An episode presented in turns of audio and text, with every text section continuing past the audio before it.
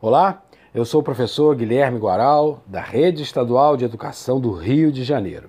Esse é o podcast de número 11 da disciplina História do terceiro bimestre da primeira série do ensino médio regular.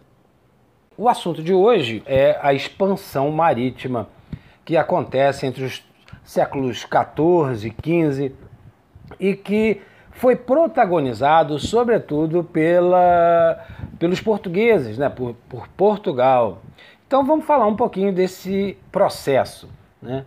É, durante o período da Idade Média, é, as rotas comerciais entre os produtos que vinham, os produtos que vinham do Oriente é, ficou muito dificultada, porque basicamente os é, islâmicos, né, os muçulmanos, tomaram a região né, do mar Mediterrâneo e ali eles controlavam essas saídas dos produtos que vinham do Oriente e que entrariam no Ocidente, na Europa Ocidental.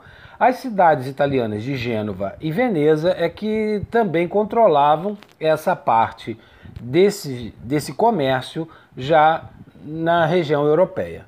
Os produtos orientais que eram extremamente é, preciosos, né, como é, cravo, canela, pimenta, noz moscada, gengibre, é, vários produtos exóticos eram chamados de especiarias, tinham muito valor de mercado dentro da Europa.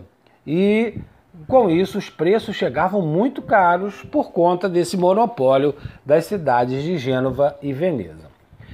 Ao final de, do século XIII é, e também no final das Cruzadas, que foram movimentos que tentaram restabelecer o comércio entre o Oriente e o Ocidente, a gente vê essa tentativa né, de é, tomar, chegar às regiões do Oriente, sobretudo as chamadas e desejadas Índias, né, é, pelos, pelas nações europeias. Mas a primeira nação que já estava organizada, já tinha formado o Estado Nacional moderno, foi Portugal. Lá, a aliança entre a burguesia e a coroa, né, na figura do rei, já estava acontecendo. E assim também como o apoio da Igreja Católica, desejosa em conseguir e conquistar mais fiéis pelo, pelo mundo. Bem, aqui terminamos esse podcast. Eu espero que você tenha gostado e se ficaram algumas dúvidas, eu recomendo você consultar o material escrito, rever as videoaulas e procurar a ajuda da sua professora ou do seu professor. Grande abraço e até o nosso próximo encontro. Valeu!